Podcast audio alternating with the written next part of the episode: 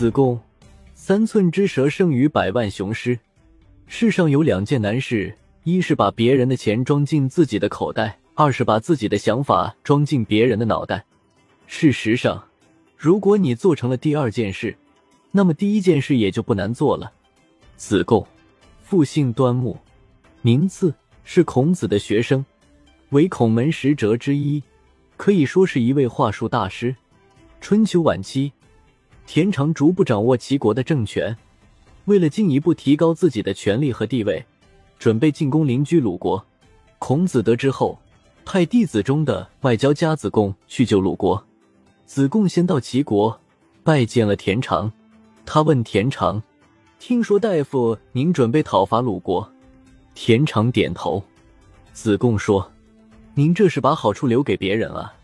田常不明所以的问道：“请先生指教。”子贡说：“听说大夫您之前三次向齐王请封，都遭到了贵族们的反对和齐王的拒绝。您想想，如果进攻贫弱且离齐国很近的鲁国，您虽然很快就会胜利，但是中了国君的声威，巩固了他的权力，您什么也得不到呀。”田常问：“那我该怎么办呢？”子贡说：“应该向南攻打强大的吴国。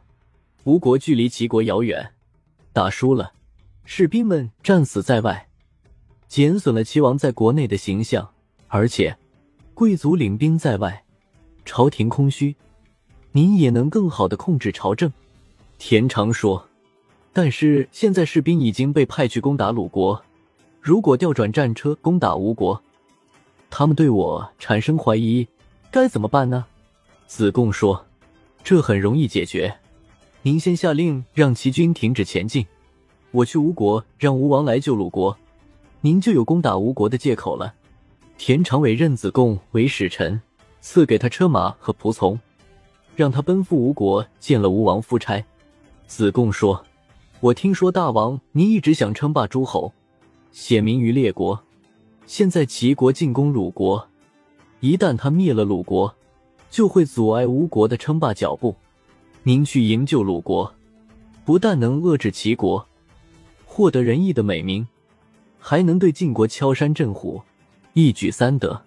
吴王夫差十分认可子贡的说法，但他担心吴国出兵之后，吴国的世仇越王勾践会在自己的背后捅刀子，不如等他灭了越国之后再去救援鲁国。子贡摇摇头说。您灭了越国，只怕鲁国也会被灭了。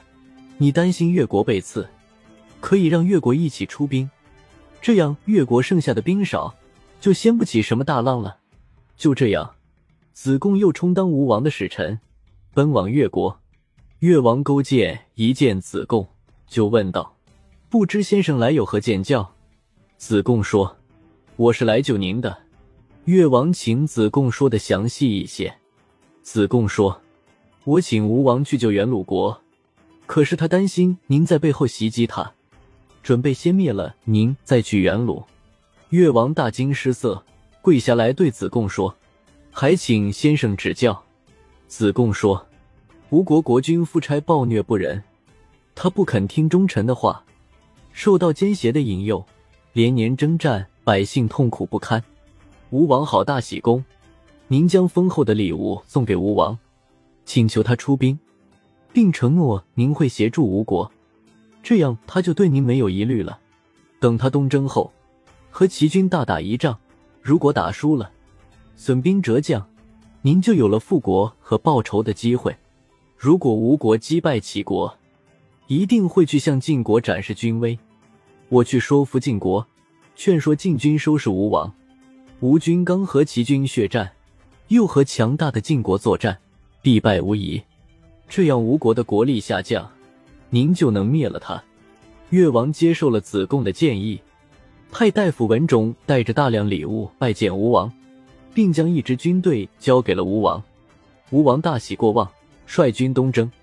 另一边，子贡又充当越国的秘密使臣，到了晋国。